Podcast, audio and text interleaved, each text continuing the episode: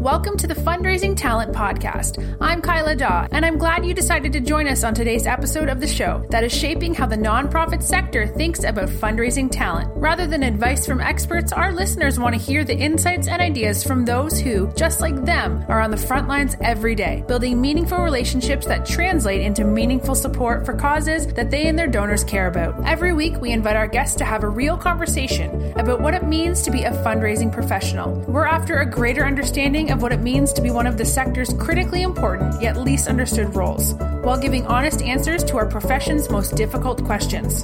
Thank you for joining us in this episode of the Fundraising Talent Podcast. Here's your host, author, fundraiser, and master trainer, Jason Lewis. Hi, podcast listeners. This is Jason Lewis, and I am your host for the Fundraising Talent Podcast. I want to thank you for joining us today for the show that is shaping the way that the nonprofit sector thinks about fundraising talent. Before I introduce today's guest, I do want to thank our sponsor, CueBack. CueBack is a next generation advancement solution that reimagines alumni engagement to increase major planned and principal giving. CueBack acts as a force multiplier for fundraisers, enabling them to focus on what they do best, developing deep relationships with prospects and cultivating them into lifelong donors. CueBack automates the qualification process beyond simple scoring to ensure that your fundraisers have the best prospects. CueBack also uncovers actionable insights about current and future prospects to help fundraisers develop personalized cultivation strategies. Start closing bigger gifts in less time by going to www.cueback.com to schedule a free demo. Also, how about being our next host for the Responsive Fundraising Roadshow? I'm looking forward to two things this summer getting back to the ballpark with my kids and getting the Responsive Fundraising Roadshow back on the calendar. If your organization would like to be a host location, let's schedule a time to chat. The Responsive Fundraising Roadshow provides six hours of the best fundraising training out there based on Responsive's four sense making tools. Hosting Responsive's Roadshow is not like hosting a major conference that requires months of planning and all types of resources. All we need you to do is provide us with a safe learning environment for 25 adult professionals in your community who want to understand how highly effective fundraising really works. There is no cost to your organization, and we will reimburse you for all related expenses. If your organization would like to host the Responsive Fundraising Roadshow in your community, reach out and let's have a conversation today.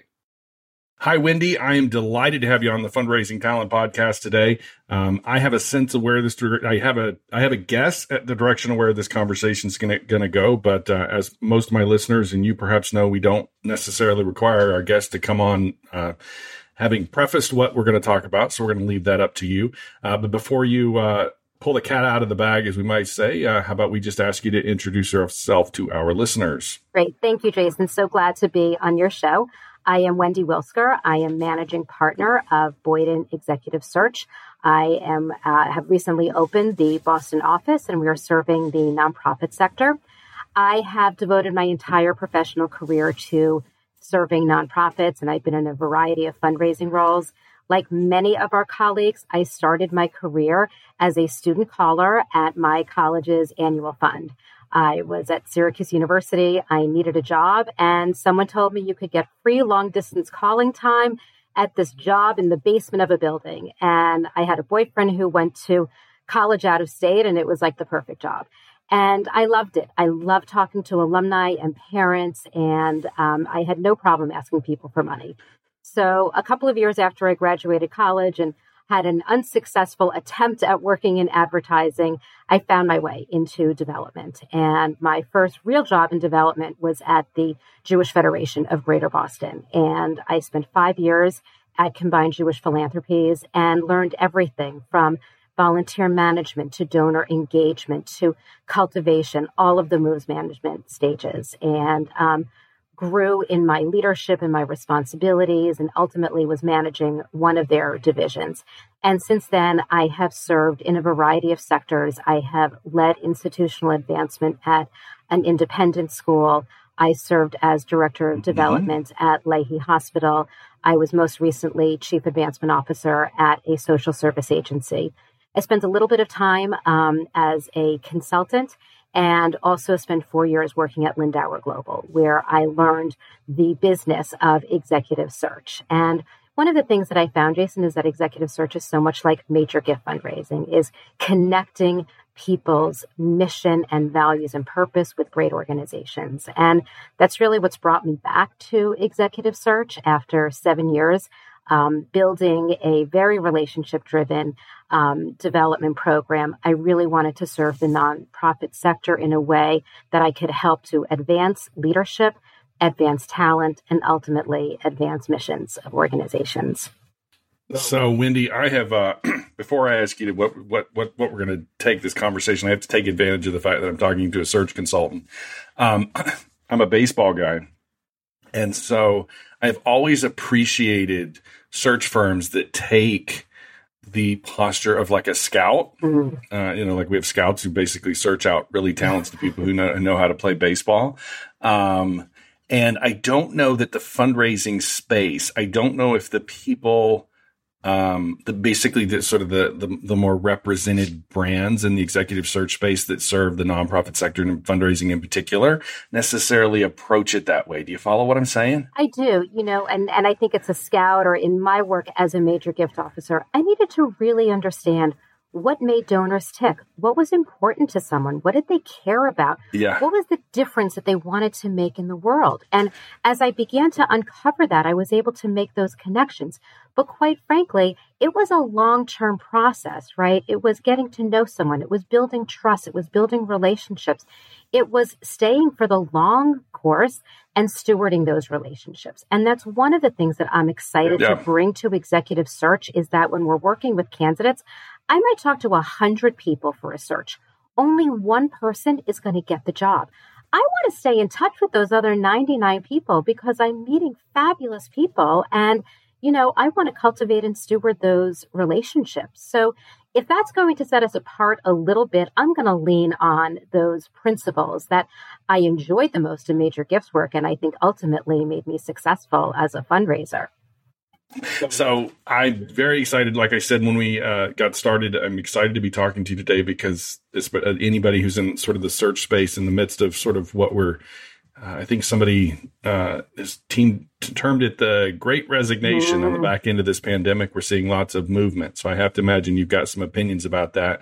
We ask our we ask our guests to come with a big idea or bold opinion. What do you got for us? So you took the words right out of my mouth. There's two things, right? There's the Great Resignation and as we're coming out of the pandemic, organizations that have had hiring freezes are lifting the hiring freezes, right?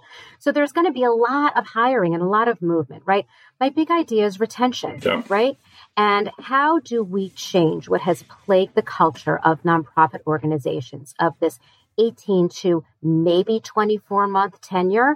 And if organizations, you know, resources are limited, right? And I don't think that nonprofit organizations can anymore afford the turnover. So, as organizations and as nonprofits across the sector are hiring, what do they need to do to retain their staffs?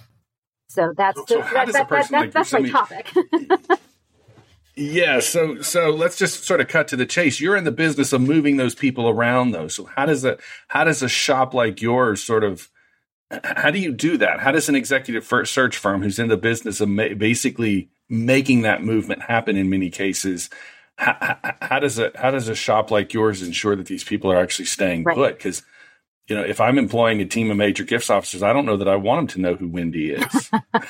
well, I have often, um, when when I was at JF&CS, I told my team not to answer if anyone from Lindauer called. So, right, exactly, right? exactly. So, you know, a, a couple of things. I mean, we do get under the hood with our clients and with candidates. And we want to build teams, right? So the time that we take in the beginning of the search to really work with organizations to understand where are you at in the evolution of your development program? What's your culture? What's your pace? What's your strategic plan? Where are you going? And then as we're talking to candidates, we're getting beyond what are your metrics, right? Okay, so you raise X million dollars and you have X number of visits if we're talking about frontline fundraisers. But we want to understand what is their approach and you know, do you have a connection to the mission of this organization? And so our goal is to hire people who are going to stick around and grow.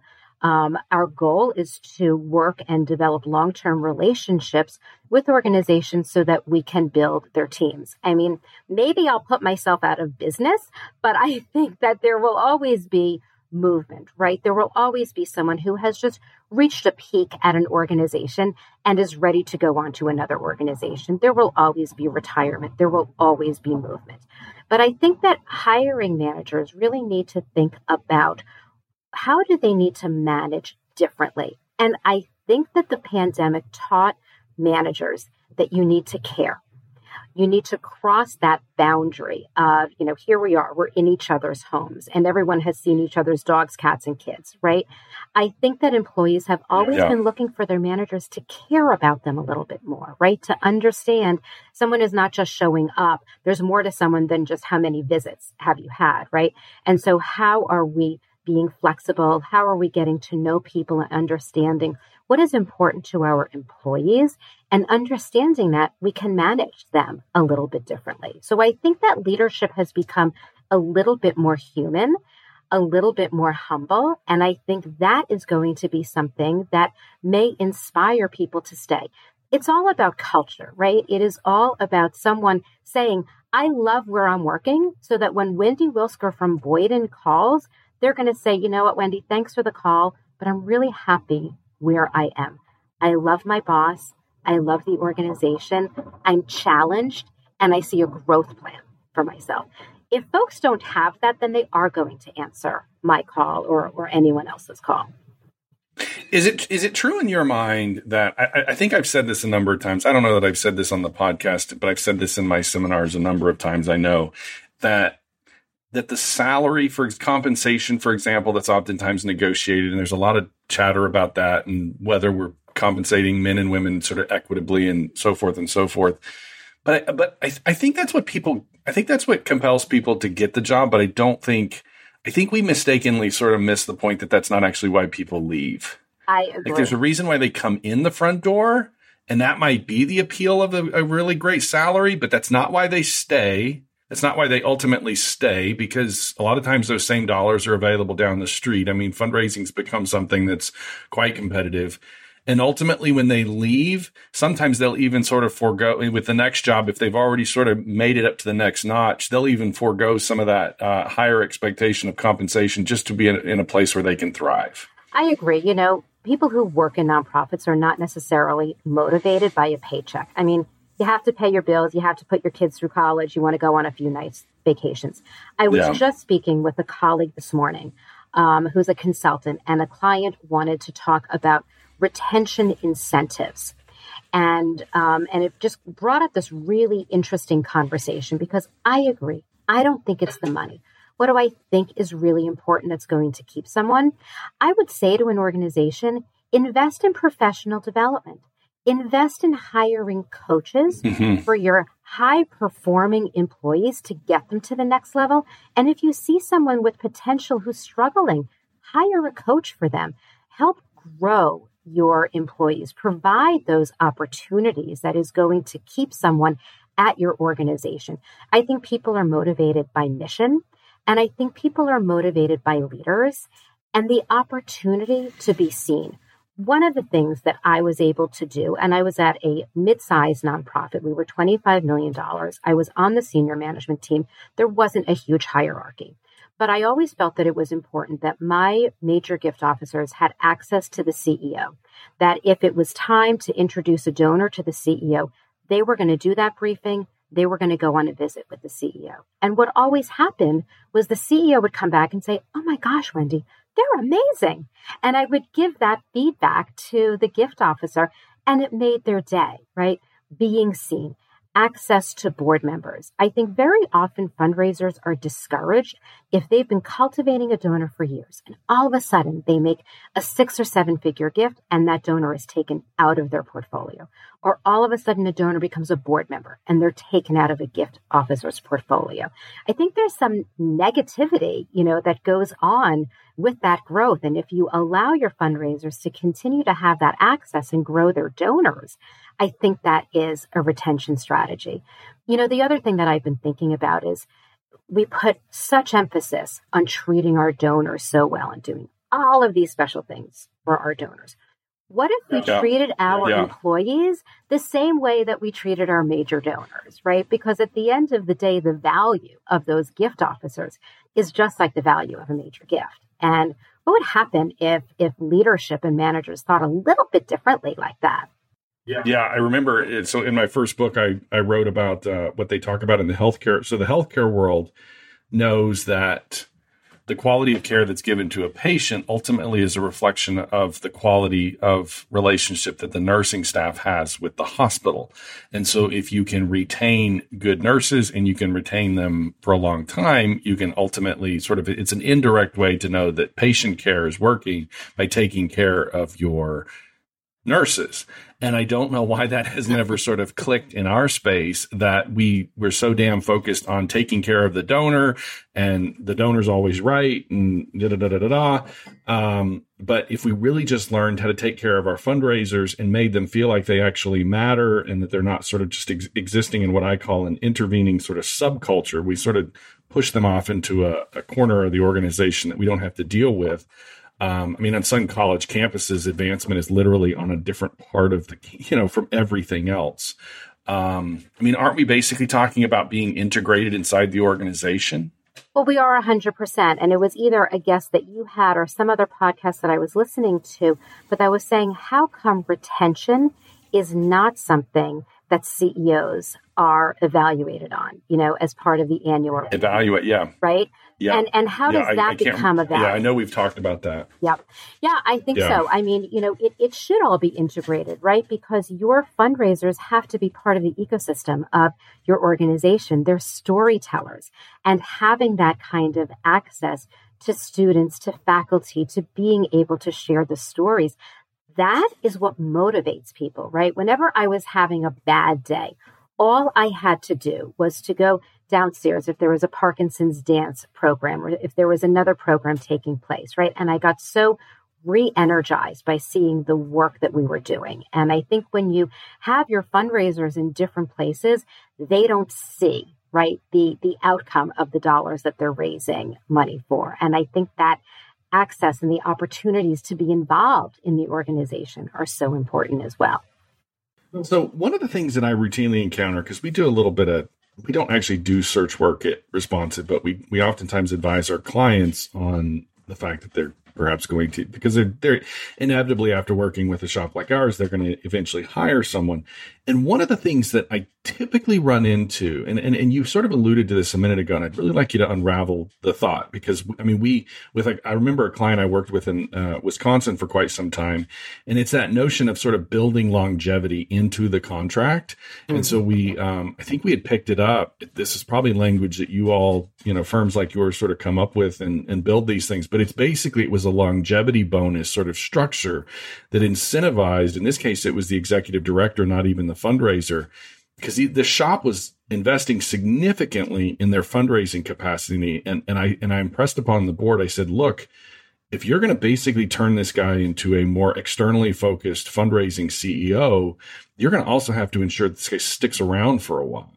And so here's an institution that had historically, I think, I don't think they had negotiated more than two year contracts. And now they're learning how to write five year contracts and not only writing five year contracts, but uh, incentivizing him to stick around and providing a significant bonus on the back end. Mm-hmm. Because ultimately, in, in this organization, in the five years that we worked, through three years that we worked with them, and then the subsequent years as we tracked their fundraising performance, I mean, they did some remarkably amazing things in terms of fundraising, but it's because that CEO stuck around. Right.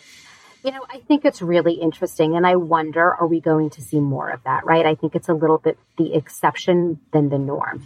Um, I think at the at the CEO level, it's one thing, and I think sometimes those incentives, um, you know, are part of contracts or you know the, the years or what have you. And I think it's so important. I think the question also becomes, okay, then do you go down to your chief development officer, and what do you need to be doing to Right. incentivize? And you know, as you said before, is the incentive money? What are the incentives that will keep someone um, stay? And, you know, maybe it's not the same thing for every person. You know, I've heard on your podcast, you have four kids. I have four kids. Boy, I wish I could parent all of them the same, right? but they're not. And so I think that in your team, you know, how do you really understand what someone needs as they're growing? You know, I'm not quite sure that nonprofits are at that sophisticated level, maybe some are, of having career paths, of having those talent management conversations and the tracking and identifying the rising stars and creating those management tracks and, and professional opportunities. Um, and I think it's really interesting. I mean, I think we have to look at what are some very good practices that have kept CEOs um, in their roles and for profit or not for profit and really what can we adapt from the from the for profit sector that will make sense for someone who's there because they're so mission driven um, you know i know some of the things that i had done people had asked to go on conferences and monies are limited at nonprofits. Um, we partnered with um, a small professional college outside of boston that was training people how to be coaches um, and, and organizational development. And as part of their fellowship, they had to have on hand on site coaching. And so we hired some of those yeah. coaches, and it was a great experience for my team. So I think we have to look at it at all levels. And, and I would argue as well in development, you want to hang on to your gift processors and your operations person people because they know the stories behind the stories, right? So how do you create a culture, right? That is appreciating people at all levels so that you are eliminating some of that turnover and also creating some great career tracks. You know, it's interesting to sort of read in between the lines, to listen in between the lines of what you're saying, because you're doing, you, you started a few minutes ago with, well, we started with longevity and talked a few for a few minutes. We've repeatedly sort of talked about the idea of professional development, but at, at, responsive, one of the things that we constantly are saying to audiences, and I say this on here occasionally, is that fundraising in a lot of these organizations isn't the problems that they encounter are not actually about fundraising per se. And I think a lot of times we're hiring these people because we think because we're so damn focused on fundraising and what their fundraising skills are. But what we don't understand is is that if you invest in professional development and if you understand um, uh, concepts such as organizational design creating that culture like you're describing where people can actually thrive which is oftentimes those places where you can hire those young rising stars to sort of take off um, I mean, so much of what I hear, and I hear this from my guest, and I, I certainly hear this when we're, not, you know, when the recording button's not being pushed. Um, you know, people are moving around, and a lot of reasons is because the hiring is so darn focused on the fundraising, and it's not focused on these other components that you're talking about. I think you're right, and I've had a lot of conversations about how are you looking at the whole picture of who someone is, right? Yeah. I think a lot about what's inside, right? What are those soft skills that can't be taught and what can be taught, right? You can learn about an organization. You can learn planned giving, you know, those those kind of the technical yes. aspects, right? You can learn the technical aspects of the work. But you cannot teach someone how to connect with another person. You can't teach someone how to be curious. You can't teach hustle, right? You're going to bring on someone who you need to be a road warrior gift officer to do discovery calls and to make those connections. I don't think you can teach that. So when you look at someone's resume going beyond um, just those metrics, right, of dollars raised and gifts yeah. closed, I'm encouraging candidates and I'm encouraging hiring managers to ask the questions about how many donors have increased their gifts how many of your donors in a portfolio have joined committees or have become involved? Because that's showing that you're doing that good work of getting to know people. I've also been encouraging candidates to elaborate on their volunteer experiences, right? Your resume should give the, the whole outlook of who you are, what you care about, how you're involved in your community, because then that paints a little bit more of the picture. You know, yes, fundraisers have to bring in certain amount of dollars, but how are you also going to advance the mission of the organization that you're serving? How are you going to deeply connect with the cause that you're raising money for.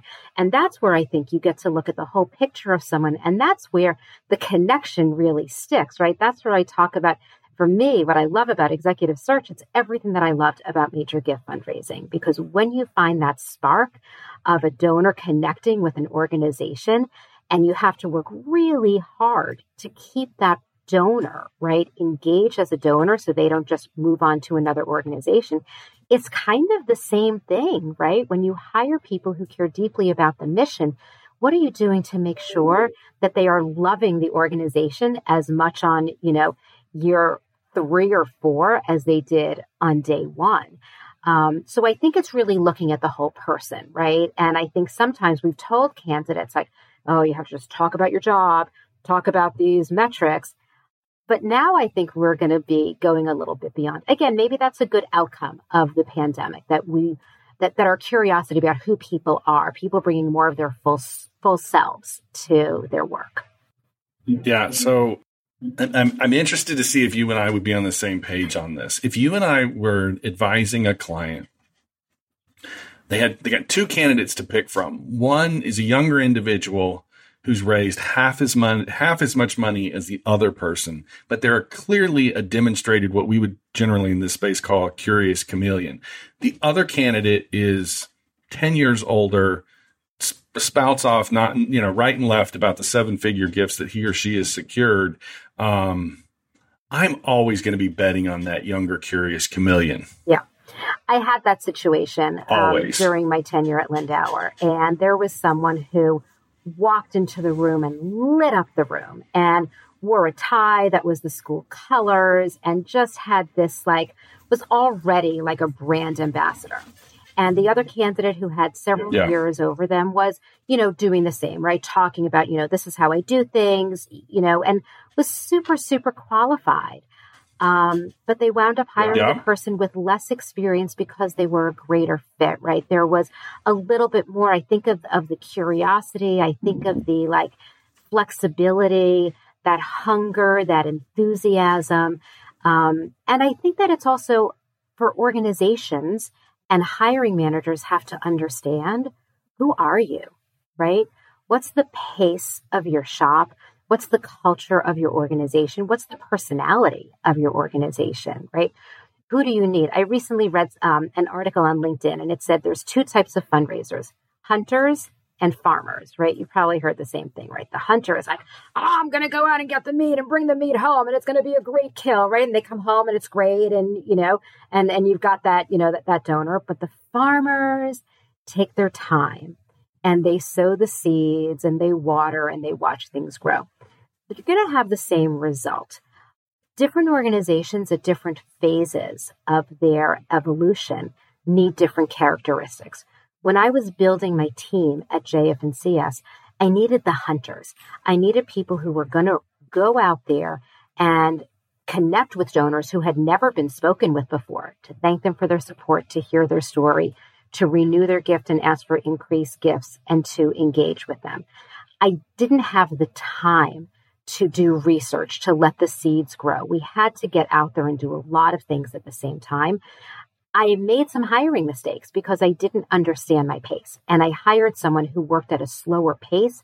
They had raised great dollars at a much larger institution, but I needed someone to work a bit faster. So I think all of this comes back to doing the work as hiring managers and as an organization and working with consultants like you and your team to understand who are we you have to know who you are before you're going to you know engage in successful hiring especially in, in building teams. So i saw i, I did I, I, saw your uh, your post about the the farmers and the the farmers and the hunters and it reminded me wendy when i read that it reminded me john hagel um, in the Silicon Valley has recently published a book that's based on some research that his team had done, I think about a decade ago. Um, in a section of the book, he basically talks about what's called the passion of the explorer. And I think this is one of the things that we haven't developed an appreciation for sufficiently in fundraising as it relates to hiring talent. And one of the characteristics, so they basically figured out, they kind of narrowed down sort of the moving popula- you know, employed population in this study down to about 14% of the people that are out there have what they call the passion of the explorer.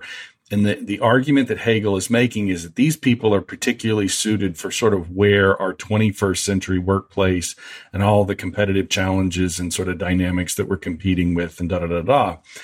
But I think the interesting thing that Hagel says that's particularly applicable to fundraising is that he says that that the passion that these individuals, one of the key characteristics about these individuals is that they have a, a staunch commitment to the domain with which they're in. They're committed to, and in the case of fundraising, that would mean that their identity, their professional identities are willingly rooted in fundraising. And I go back to the the the example of the the younger rising star who perhaps demonstrates this um, you know, like the character, the two characters we were just talking about a few moments ago, that younger person, oftentimes in my mind, not younger, we'll say less experienced. The less experienced individual oftentimes has the passion of the explorer that older, a more more experienced person, oftentimes in my case, I find hinges on professional expertise they developed in other places like sales, PR, marketing, and other places. And so their commitment is their their their passion is not rooted in that particular domain. Do you follow what I'm mm-hmm, saying mm-hmm, or what he's mm-hmm, saying? Mm-hmm. I do. You know, I think it's like a- I want people to I want people to come in and fall in love with fundraising. So I'm not saying they can't come from those places. I'm not saying they can't come from those places, but when I read what Hagel's talking about, I'm like, okay, once you're in this fundraising role, I don't want you to const. I, I totally get, for example, these folks who are constantly saying fundraising is like sales, but that also suggests your heart's not in fundraising. I, I, I want to know what's different, not always always know what's similar. Does that make sense? It totally does. And you know, I don't think fundraising is like sales, right? Donors give from a different lens, from a different part of their brain than sales, right? It is about that emotional sure. connection. It's about a legacy, right? When you think about a donor who includes an organization in their estate plan, it's like the organization is part of their family, right? So the best fundraisers yeah. are people who are deeply connected and, and committed to people and to causes. We were just invited to participate in a call with a group of young rising stars um, someone has put this group together, and um, these were rock stars. I mean, they're all in their early 30s. What was very surprising to me, Jason, is many of them had advanced degrees, not just masters, MBAs, PhDs. These people are practitioners and students. That did not exist 25 years ago. You know, I think that what we've seen in fundraising over the past 30 years is literally the professionalization of the profession, right? I mean, I don't know, 30 years ago, there weren't that many books about fundraising.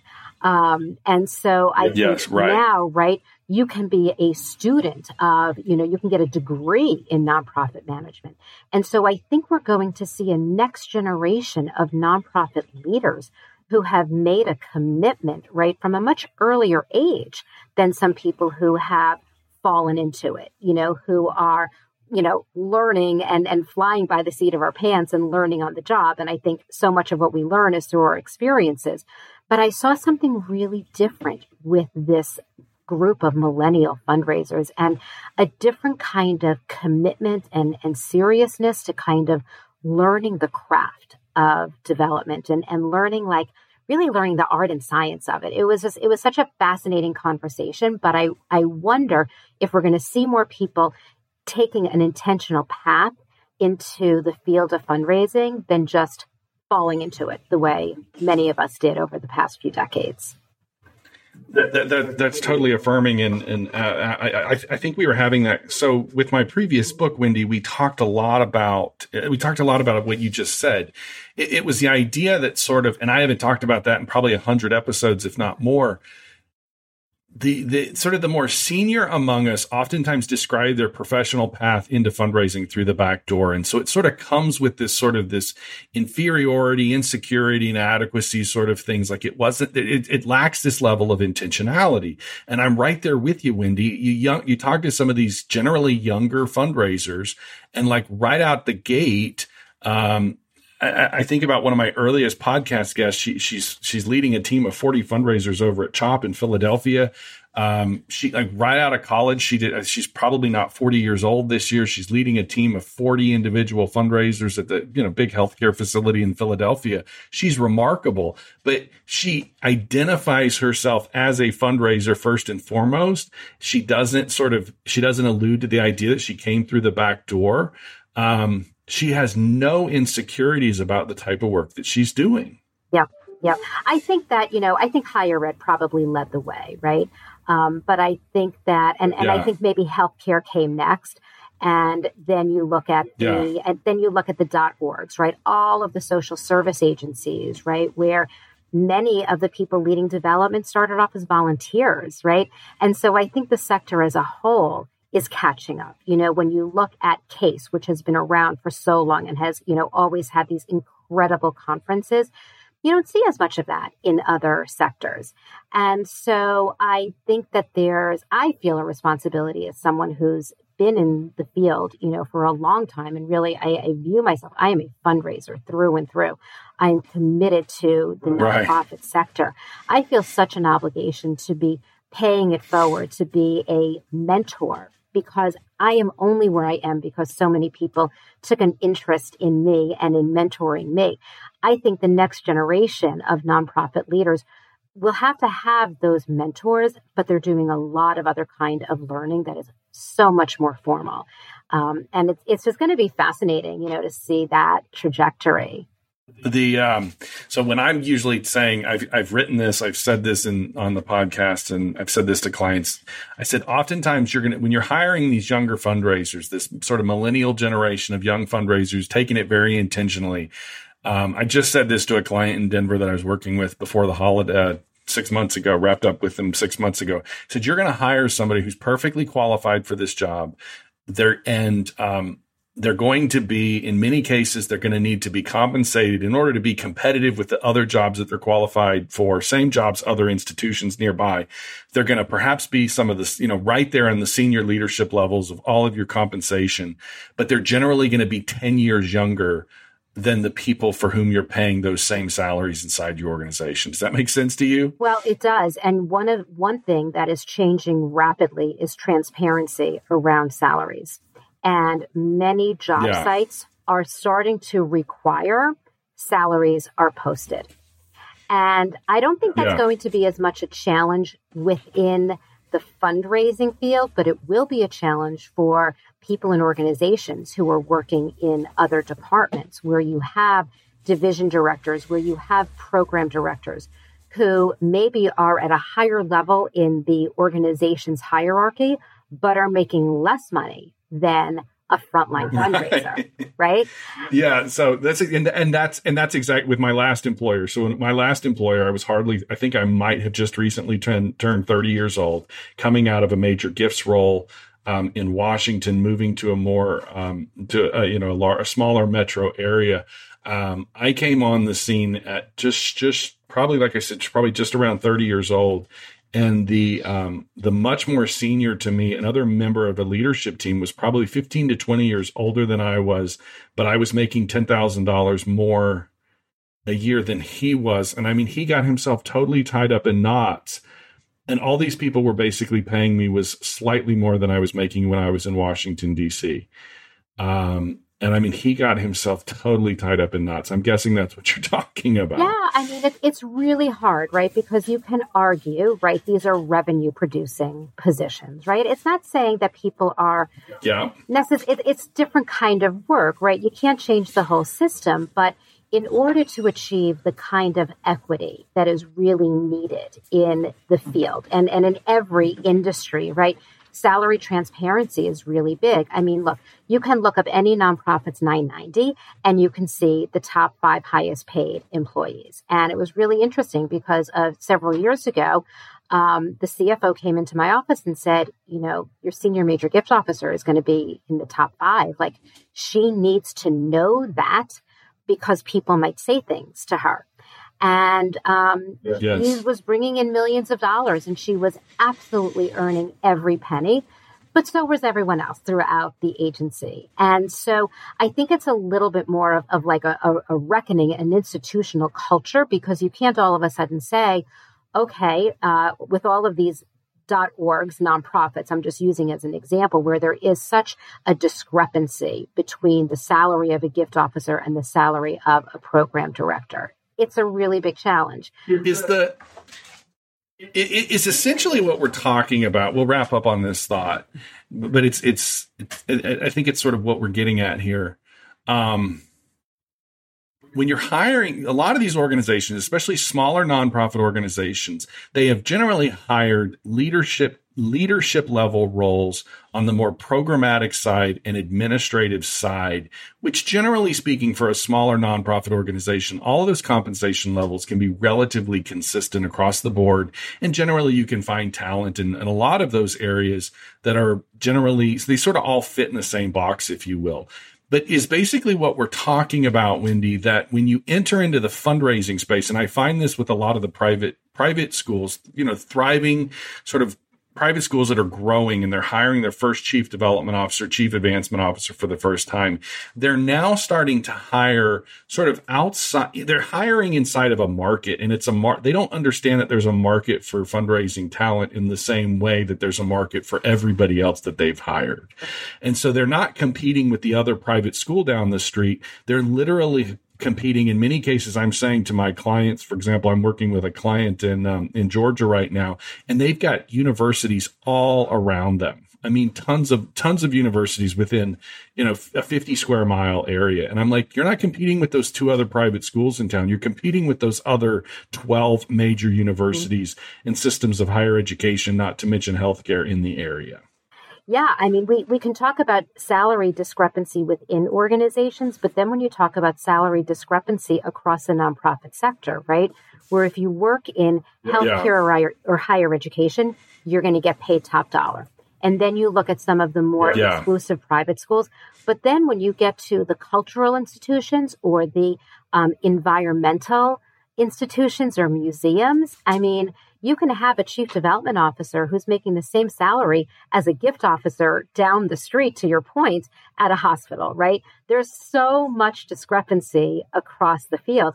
And I think it does make it really hard, right? I think that one of the things that, that we're talking about with our clients is just because you're a university or a hospital doesn't mean you can only hire someone who's worked in higher education or healthcare. A good fundraiser is a good fundraiser if they, um, you know, connect with the mission.